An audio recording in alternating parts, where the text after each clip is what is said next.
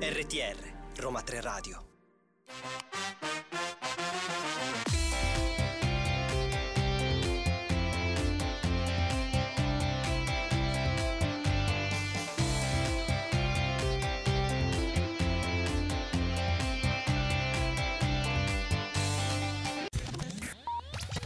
Buon pomeriggio, buon pomeriggio a tutti, siamo qui di nuovo in onda a Roma 3 Radio con Listen to You, il programma diretto e curato dal Centro Europe Direct dell'Università degli Studi Roma 3. Che bello, siamo tornati dopo solo un venerdì di, diciamo, di pausa, io sono sempre Claudio Di Maio e qui c'è sempre Viviana Saghetti ovviamente. Grazie Viviana per anche tu essere sempre presente qui con questa coppia che vince, quindi non si cambia. Non si cambia, non si cambia. Come non si cambiano i temi di questo programma. Beh no, i temi li cambiamo e come in realtà perché aggiorniamo sempre i nostri ascoltatori e abbiamo tante tante novità anche questa settimana. Eh, parleremo del tragico terremoto in Siria e Turchia e degli aiuti europei arrivati per sostenere le popolazioni locali, ma anche di cybersicurezza, di salute pubblica, delle previsioni economiche per il 2023. Insomma, anche oggi tanti tanti temi, Claudio, da affrontare. Io sono sicuro che tra l'altro moltissimi dei nostri ascoltatori si staranno già domandando quale sarà il quesito di Wela Sai, ma per quello bisogna aspettare fino alla fine. Eh già, eh già, eh già. Però adesso un poco di pazienza, armate i vostri taccuini europei e diamo spazio alla musica.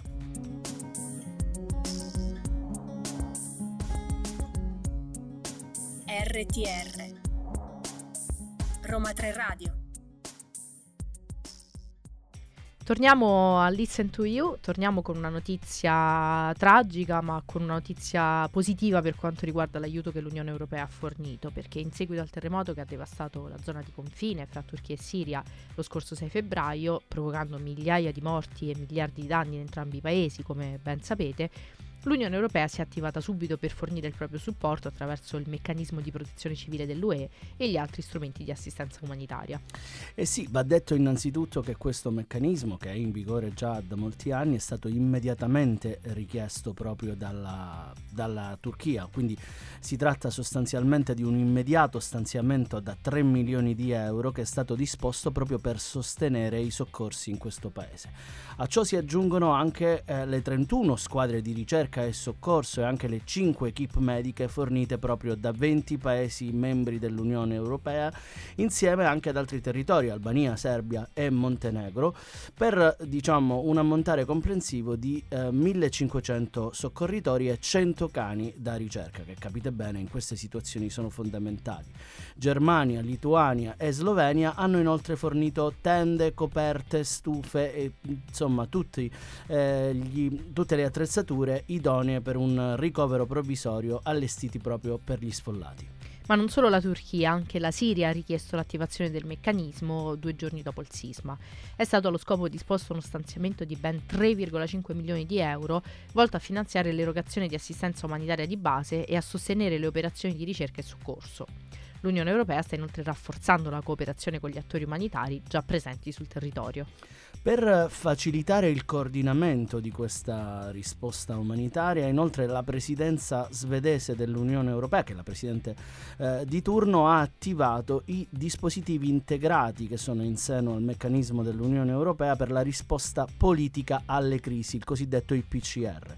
Questo strumento di emergenza prevede, proprio in capo alla Presidenza del Consiglio, l'attivazione di poteri di coordinamento attraverso la riunione di istituzioni dell'Unione Europea unitamente a quelle dei Paesi membri e altri eventuali attori coinvolti, eh, in questo caso appunto dall'emergenza. Più nel dettaglio, l'IPCR favorisce un processo decisionale rapido e coordinato a livello politico dell'Unione in caso di gravi e complesse eh, situazioni di crisi, compresi gli atti di terrorismo. Tramite questo meccanismo la Presidenza del Consiglio coordina la risposta politica alle crisi, riunendo le istituzioni dell'Unione, gli Stati membri interessati, oltre ovviamente a tutti gli attori principali che possono essere coinvolti. Lo strumento utilizzato principalmente in questi casi è la convocazione di una tavola rotonda informale, ossia una riunione di crisi presieduta proprio dalla Presidenza del Consiglio. A seconda della situazione, le modalità operative sono tre. Una modalità di monitoraggio, Un'altra modalità che viene definita con la condivisione delle informazioni, che quindi innesca l'elaborazione di relazioni analitiche, è una modalità cosiddetta di piena attivazione, che è quella attuale che comprende la preparazione di proposte di intervento dell'Unione Europea da sottoporre alla decisione proprio del Consiglio e del Consiglio europeo. Insomma, si tratta di un meccanismo fondamentale che può essere attivato sia sul piano interno che sul piano esterno dell'Unione e attualmente è attivato in modalità proprio di piena attivazione, come tu ci hai spiegato finora Claudio, per tre crisi, l'invasione russa dell'Ucraina, la pandemia da coronavirus e appunto le principali questioni migratorie.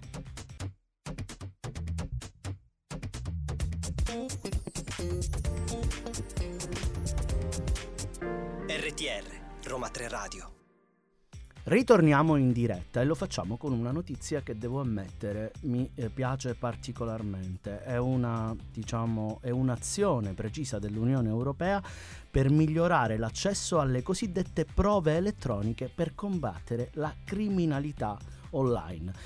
Come lo ha fatto? Il Consiglio ha adottato in questi giorni una decisione che autorizza gli Stati membri dell'Unione Europea a ratificare, nell'interesse generale proprio dell'Unione, il secondo protocollo aggiuntivo alla Convenzione sulla criminalità informatica, la cosiddetta Convenzione di Budapest. Questo protocollo prevede di migliorare l'accesso transfrontaliero alle prove elettroniche da utilizzare nei procedimenti penali. Oltre a questo potrà facilitare la lotta contro la criminalità informatica e altre forme di atti illeciti a livello globale, semplificando la cooperazione tra gli Stati membri e i paesi terzi, garantendo un elevato livello di protezione delle persone, nonché ovviamente il rispetto delle norme dell'Unione Europea in materia di protezione dei dati personali.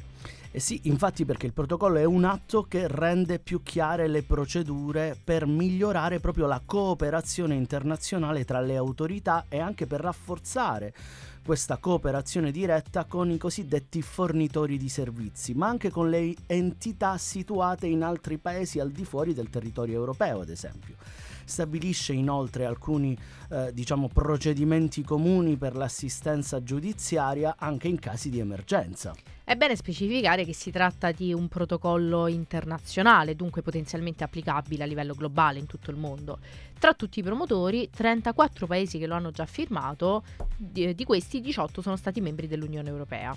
Questo strumento integrerà il quadro interno dell'Unione sull'accesso alle prove elettroniche, recentemente concordato tra il Consiglio dell'Unione Europea e il Parlamento e che è in attesa di adozione formale.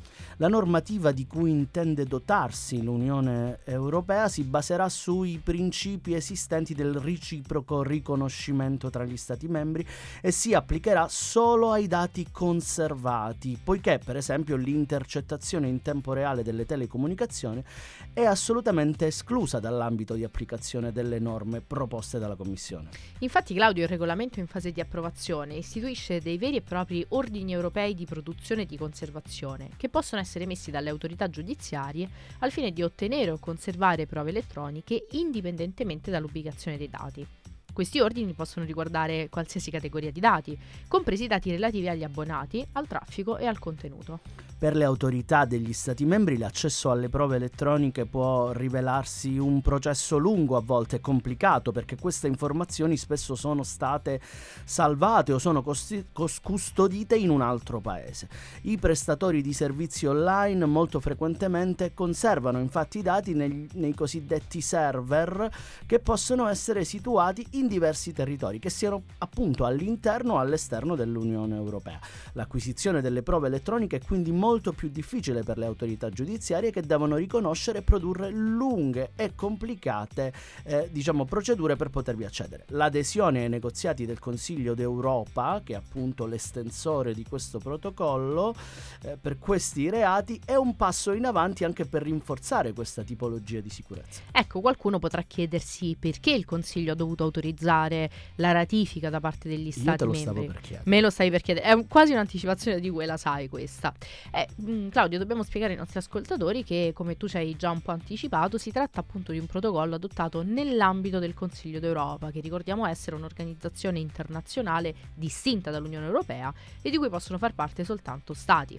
Pertanto il 5 aprile del 2022 il Consiglio ha proprio proceduto con l'autorizzazione agli Stati per la firma del protocollo, agendo congiuntamente nell'interesse comune dell'Unione Europea. Il Consiglio inoltre ha trasmesso la decisione di autorizzare gli Stati membri a ratificare il protocollo anche al Parlamento per ottenere il suo consenso che è avvenuto lo scorso 17 gennaio.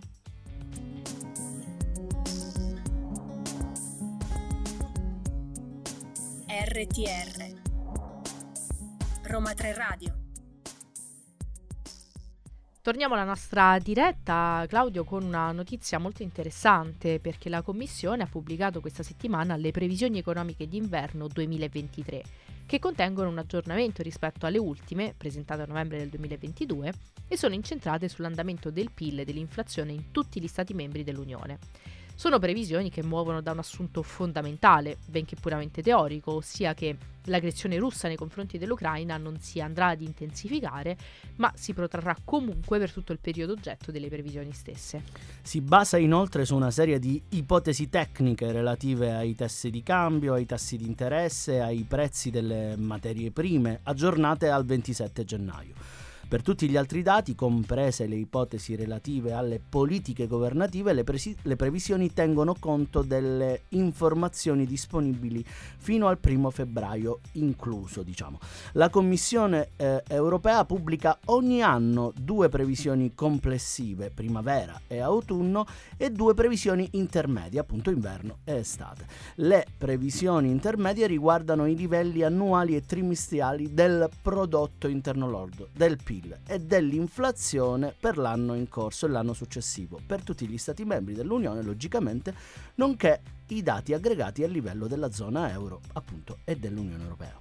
A quasi un anno dall'inizio della guerra di aggressione della Russia nei confronti dell'Ucraina, l'economia dell'Unione Europea è entrata nel 2023 in condizioni migliori di quanto previsto in autunno. In base alle previsioni intermedie d'inverno, le prospettive di crescita per quest'anno salgono allo 0,8% nell'Unione e allo 0,9% nella zona euro. Sia per l'Unione nel suo complesso che per la zona euro, la recessione tecnica che era stata annunciata per fine anno dovrebbe essere scongiurata. Le previsioni riducono inoltre leggermente le proiezioni per l'inflazione sia per il 2023 che già per il 2024. Quindi possiamo dire che è sostanzialmente una buona notizia perché dopo un'espansione sostenuta nel primo semestre del 2022 la crescita, va detto, ha subito un calo nel terzo trimestre, sebbene leggermente inferiori alle previsioni. Nonostante gli shock negativi eccezionali, l'economia dell'Unione Europea è riuscita ad evitare la contrazione nel quarto trimestre prospettata nelle previsioni appunto di autunno. Il tasso di crescita annuo per il 2022 è attualmente stimato al 3,5% sia nell'Unione Europea che nella zona euro. Ecco, abbiamo detto che gli sviluppi sono stati nel complesso migliori, favorevoli rispetto alle previsioni d'autunno e in ciò mh, un elemento fondamentale è dato dalla continua diversificazione delle fonti di approvvigionamento e dal forte calo dei consumi che ha lasciato i livelli di stoccaggio del gas al di sopra della media stagionale degli ultimi anni e i prezzi del gas all'ingrosso sono poi scesi al di sotto dei livelli antecedenti la guerra. Inoltre il mercato del lavoro dell'Unione ha continuato a registrare buoni risultati e Claudio ci piace sottolinearlo, il tasso di disoccupazione è rimasto al suo minimo storico del 6,1% fino alla fine del 2022. Qualche piccolo dato negativo però esiste, lo sappiamo, viviamo anche noi evidentemente nella società europea. I consumatori e le imprese continuano a dover far fronte a costi energetici elevati e l'inflazione di fondo, ossia l'inflazione complessiva al netto dei prodotti energetici e dei prodotti alimentari non trasformati, ha continuato inevitabilmente ad aumentare a gennaio, erodendo ulteriormente il potere d'acquisto delle famiglie europee. Con il persistere delle pressioni inflazionistiche, la stretta monetaria dovrebbe continuare, gravando sull'attività delle imprese ai noi e frenando gli investimenti. Claudio, ma io torno con le buone notizie. Meno male. Perché dopo aver raggiunto il massimo storico al 10,6% lo scorso ottobre, l'inflazione è diminuita e la stima di gennaio indica che scenderà all'8,5% nella zona euro. Si tratta di un calo determinato principalmente dall'inflazione dei beni energetici in discesa, mentre l'inflazione di fondo non ha ancora raggiunto il picco. Sebbene l'incertezza che circonda le previsioni rimanga fisiologicamente elevata, i rischi per la crescita sono sostanzialmente bilanciati. La domanda interna potrebbe risultare più elevata del previsto qualora i recenti cali dei prezzi del gas all'ingrosso dovessero ripercuotersi più fortemente sui prezzi al consumo e i consumi si dimostrassero più resilienti. Tuttavia non si può escludere una potenziale inversione di tale, de- di tale calo dei prezzi visto il protrarsi delle tensioni geopolitiche anche la domanda esterna potrebbe rivelarsi più robusta in seguito alla riapertura per esempio eh, dei dialoghi con la Cina. Ma noi saremo sempre pronti ad informarvi anche su questo qui a Listen to You.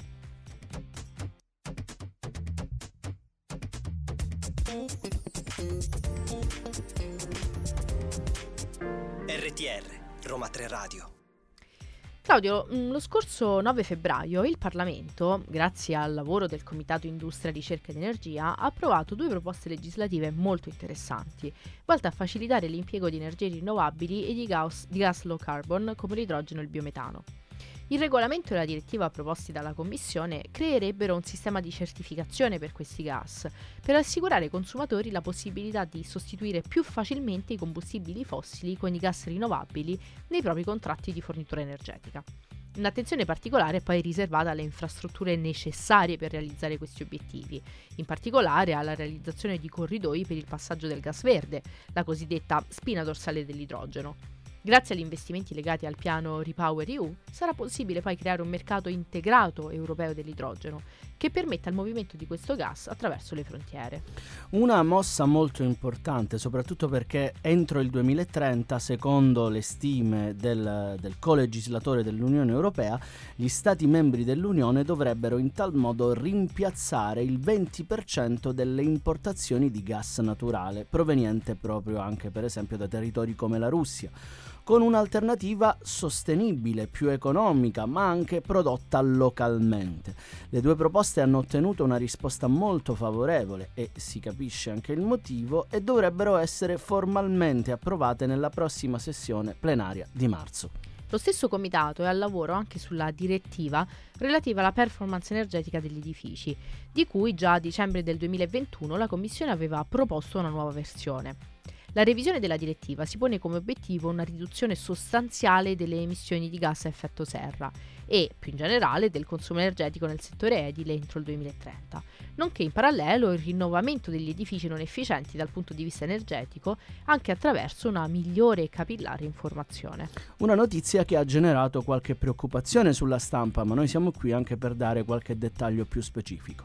Secondo il testo adottato, entro il 2028 tutti i nuovi immobili dovrebbero diventare edifici ad emissioni zero e per gli stabili di uso o di proprietà proprietà delle autorità pubbliche, ciò varrebbe già dal 2026. Inoltre, tutti gli edifici di nuova costruzione, ribadisco, dovrebbero essere dotati di impianti ad energia solare entro il 2028, qualora sussistano le condizioni tecniche ed economiche, dettaglio di non poco conto. Le abitazioni, in particolare, dovrebbero acquisire almeno la classe energetica E entro il 2030 e la classe D entro il 2033, quindi sono comunque eh, spazi molto ampi. Solo il 15% degli edifici di ogni Stato membro potrebbe quindi mantenere la classe energetica G. Tutte le previsioni, queste più stringenti rispetto a quelle della proposta della Commissione, sono comunque in fase appunto di discussione. È bene sottolineare che un'esenzione è prevista però già in fase di proposta per i monumenti e, a descrizione degli Stati, per gli edifici di rilievo storico o architettonico i luoghi di culto e l'edilizia sociale pubblica, il cui rinnovamento energetico comporterebbe un incremento degli affitti non compensabile con i risparmi energetici previsti. Rispetto alla proposta della Commissione, il Parlamento propone infine l'eliminazione dell'uso dei combustibili fossili nei sistemi di riscaldamento degli edifici e che questo si raggiunga già nel 2035 e non nel 2040 come c'era scritto nella proposta e che tale uso non sia più autorizzato a partire dalla data di trasposizione di questa direttiva, solitamente diciamo intorno a due anni dall'approvazione. Un progetto simile è sicuramente ambizioso, ovviamente ce ne rendiamo conto, ma come il Parlamento vuole sottolineare è anche in indispensabile se consideriamo che nell'Unione Europea gli edifici sono responsabili del 40% dei consumi energetici e di circa il 36% delle emissioni di gas a effetto serra. Anche questo disegno di legge sarà sottoposto naturalmente alla votazione del Parlamento europeo durante la sessione plenaria di marzo e i deputati avvieranno quindi i consueti negoziati con il Consiglio per concordare la forma finale della direttiva.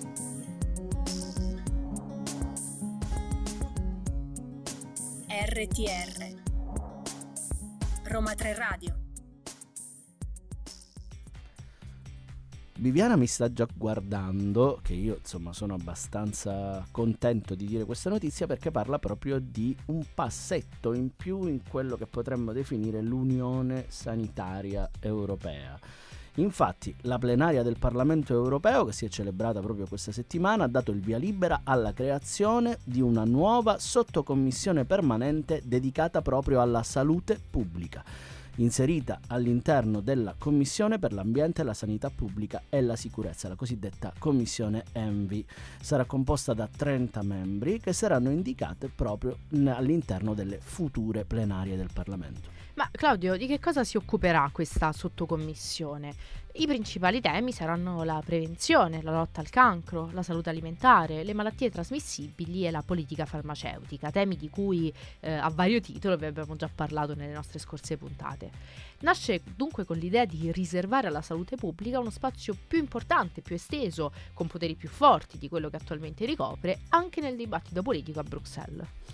Perché siamo particolarmente contenti? Perché nonostante l'Unione Europea non abbia una precisa competenza in queste materie, negli ultimi anni si sta facendo avanti, complice anche la pandemia da Covid-19, questa necessità di proporre programmi e azioni specifici nel campo della sanità pubblica, dai prodotti farmaceutici e cosmetici agli aspetti sanitari del bioterrorismo, in cui agisce anche l'Agenzia Europea per i Medicinali, di cui effettivamente abbiamo parlato anche nelle puntate precedenti, ma anche il Centro Europeo per la Prevenzione e il Controllo delle Malattie. La Commissione ENVI ovviamente rimarrà sempre responsabile dell'esame e delle votazioni sulle proposte proposte legislative discusse in questo nuovo organo di formazione. Claudio, hai detto giustamente che l'Unione Europea non ha una competenza specifica in queste materie, quindi qualcuno potrebbe chiedersi di nuovo, anticipiamo che la sai, perché il Parlamento Europeo possa svolgere Oggi questi siamo compiti. pieni di domande. Oggi siamo pieni di domande, però abbiamo anche le risposte, che Esatto. cosa importante. Questo è perché le sottocommissioni possono essere costituite su richiesta di una commissione permanente già istituita nell'interesse pubblico e per approfondire i lavori di questi organi previa autorizzazione della conferenza dei presidenti. L'area di competenza della sottocommissione sarà chiaramente definita e delimitata nel suo mandato. Il mandato a sua volta è aperto, ovvero indipendente e libero nelle discussioni da svolgere, pur rimanendo appunto nel perimetro delle materie indicate.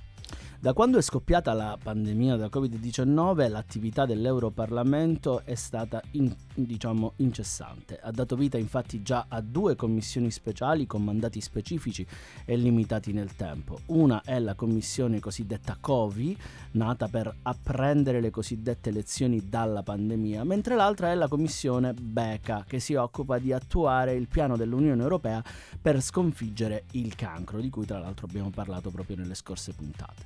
Le commissioni speciali hanno però un mandato a tempo, come ho appunto appena detto, e non hanno poteri legislativi diretti. Questa volta si sceglie un'altra modalità, per questo è molto più importante, quella della sottocommissione, per rendere i lavori effettivamente in modo permanente. Ecco, questo limite delle commissioni a statuto speciale, potremmo così definirle, si eh, riporta anche per quello che riguarda la sottocommissione, quindi la sottocommissione non può adottare testi legislativi, ma ha solo poteri operativi volti a istruire una proposta, la quale proposta sarà però trasmessa alla commissione Envi che è di riferimento. Attualmente ci sono altre tre sottocommissioni eh, nel Parlamento europeo, una per i diritti umani e la sicurezza e la difesa, la sottocommissione per gli affari esteri del Parlamento europeo e infine quella per le questioni fiscali, che è la sottocommissione che ci interessa e si interessa dei problemi economici e monetari.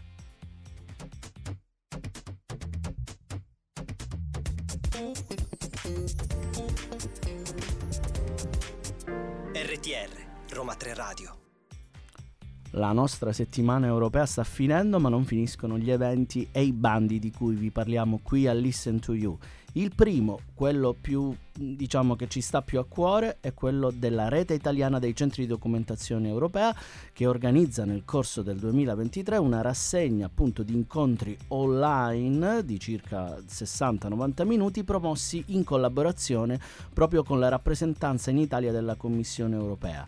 Il tema saranno le priorità politiche della Commissione europea e le fonti utili per l'informazione e la documentazione inerente alle diverse tematiche trattate. Il filo conduttore di questi incontri sarà il discorso sullo stato dell'Unione del 2022 pronunciato dalla Presidente eh, von der Leyen che è stato presentato nel primo incontro di questo, di questo ciclo che si è celebrato il 15 febbraio e potrete trovare traccia sui canali del nostro centro di documentazione europea. Gli incontri sono aperti a tutti gli interessati, ripeto, sono online e visibili non solo sui canali Facebook e YouTube della rete dei centri di documentazione europea italiani, ma anche al termine degli eventi ci saranno dei materiali aggiuntivi sulla pagina cdeita.it. Sono poi aperte le iscrizioni per partecipare allo European Youth Event, noto con l'acronimo AI, il grande evento che riunisce al Parlamento europeo a Strasburgo migliaia di giovani provenienti da tutta Europa e non solo, perché possano condividere e sviluppare le loro idee sul futuro dell'Unione. L'evento, organizzato dal Parlamento europeo ogni due anni, giunto ormai alla sua quinta edizione, si svolgerà il 9 e 10 giugno 2023. È un'opportunità, Claudio, davvero unica per tutti i giovani fra i 16 e i 30 Eh sì, anni. Quindi io non ci posso partecipare. Tu non ci rientri, io pelo pelo ci rientro. Ma perché i 15, vabbè. che potranno interagire, condividere e scambiare opinioni con esperti, attivisti, influencer e responsabili politici nel cuore della democrazia europea. L'evento coinvolgerà giovani partecipanti attraverso attività e iniziative sia in presenza che in forma ibrida. Lo sottolineiamo di nuovo, l'età deve essere compresa fra i 16 e i 30 anni, questo è una, un, per te una frecciata Claudio. Eh, lo so. Eh, singolarmente o in gruppo e la partecipazione è gratuita, sebbene le spese di viaggio e di alloggio sono, rimangono a carico dei partecipanti. Per iscriversi c'è tempo fino al 24 febbraio del 2023 e maggiori informazioni le potete trovare sulla pagina web dedicata sul portale del Parlamento europeo. La Banca Europea per gli Investimenti ha dato il via alla dodicesima edizione del torneo dell'innovazione sociale, qualcosa che mi piace veramente tanto. È una competizione organizzata ogni anno con l'obiettivo di promuovere e dare riconoscimento a idee innovative capaci di generare un impatto sociale e ambientale nell'Unione Europea. Il torneo intende premiare progetti appunto innovativi in un ampio eh, ventaglio di settori, dall'istruzione all'assistenza sanitaria, all'ambiente naturale, alla creazione di possibilità di lavoro, ma anche alle nuove tecnologie, ai nuovi sistemi e ai processi. Possono partecipare questa volta alla competizione organismi con o senza scopo di lucro, senza vincoli di età, Viviana, in particolare giovani imprenditori e imprese sociali. La scadenza per presentare le domande è il 23 febbraio 2023. Ma tu Claudio sai quanto noi siamo affezionati al tema dell'ambiente, in particolare l'attività del CINEA, ossia l'Agenzia Esecutiva per il Clima, le Infrastrutture e l'Ambiente, che annuncia che i prossimi bandi relativi al programma LIFE saranno pubblicati sul solito portale Funding and Tenders verso la metà di aprile, quindi iniziamo ad allertarvi. Fanno eccezione quelli riguardanti il sottoprogramma per la transizione all'energia pulita che sono attesi per la metà di maggio. Per aiutare i potenziali proponenti a preparare le loro proposte progettuali, l'Agenzia CINEA organizza organizzerà una serie di sessioni informative virtuali nei giorni 25 e 28 aprile, mentre le sessioni specifiche per la transizione dall'energia pulita si terranno poi verso il giugno del 2023. Chiunque voglia partecipare però nell'attesa può già rivolgersi al nostro centro Europe Direct. Abbiamo parlato in apertura di questo programma di solidarietà, di azione dell'Unione e quindi vi parliamo anche dell'invito a presentare le proposte per il Corpo Europeo di Solidarietà e questa volta i giovani sono i soggetti di questa call. Il loro coinvolgimento può avvenire principalmente attraverso organizzazioni o enti pubblici che si occupano già eh, di questo settore e i giovani che intendono partecipare al Corpo Europeo di Solidarietà devono registrarsi nel portale dedicato. Eh, ci si può registrare a partire dai 17 anni, quindi anche io Viviana ho una speranza. Certamente. Ma per prendere parte a un progetto occorre avere almeno 18 anni, quindi su questo dobbiamo ancora considerare qualche cosa. Ai progetti di volontariato nell'ambito dell'aiuto umanitario possono partecipare quindi solo i giovani registrati fino ai 35 anni. Tutte le informazioni, oltre a chiederle direttamente al nostro Europe Direct, sono presenti appunto sul portale e la prima scadenza è il 23 febbraio del 2023.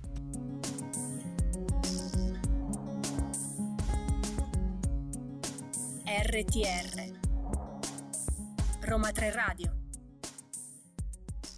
Claudio, siamo arrivati finalmente al tuo momento preferito. Eh, insomma. Eh, lo so che soffri ogni volta. Eh, io sto già con, con le cuffie messe praticamente. Eh sì, ma il problema è che devi scaldare bene la voce qui.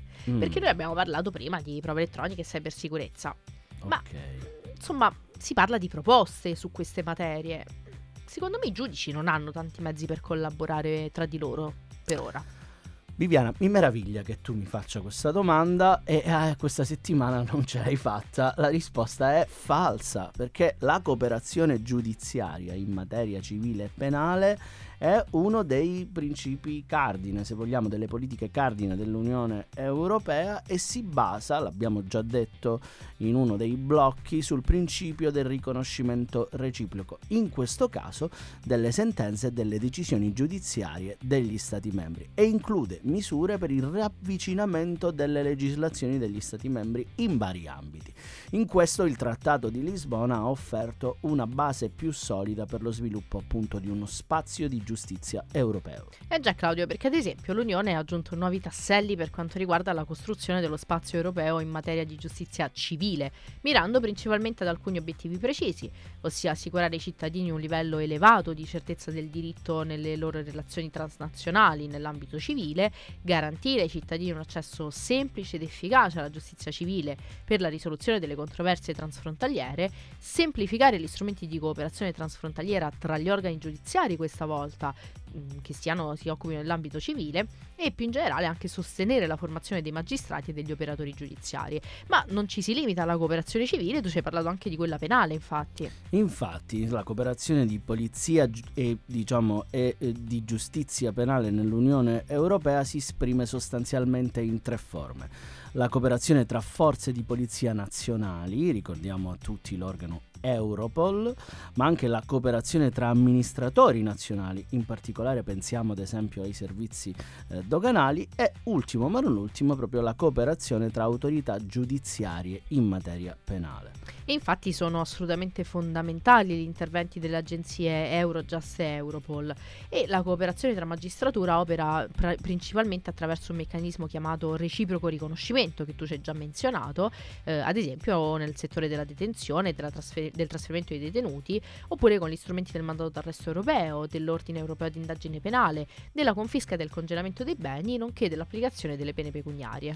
Nel giugno del 2022 il Consiglio dell'Unione Europea ha adottato una raccomandazione relativa alla cooperazione operativa di polizia. Ve ne parliamo perché la raccomandazione adottata stabilisce una serie di norme per la cooperazione operativa tra i funzionari di polizia europei che sono in servizio in un altro Stato membro o partecipano ad esempio ad operazioni congiunte. Queste misure, che approfondiremo nei prossimi programmi, spaziano dalle operazioni di frontiera alla vigilanza integrata dei reati. RTR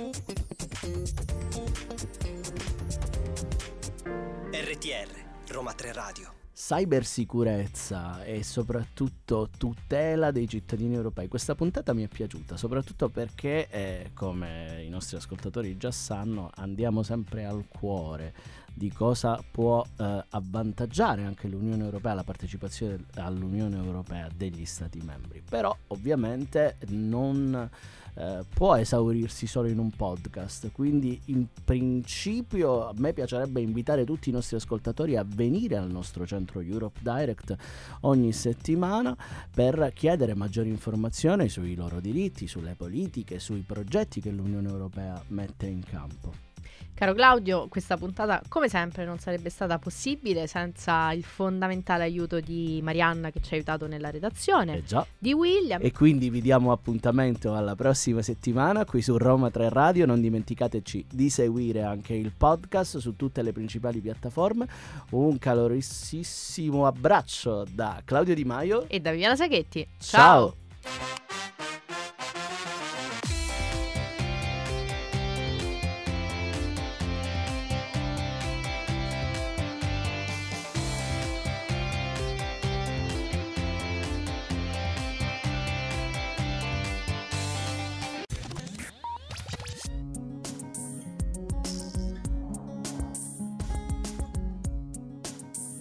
RTR Roma 3 Radio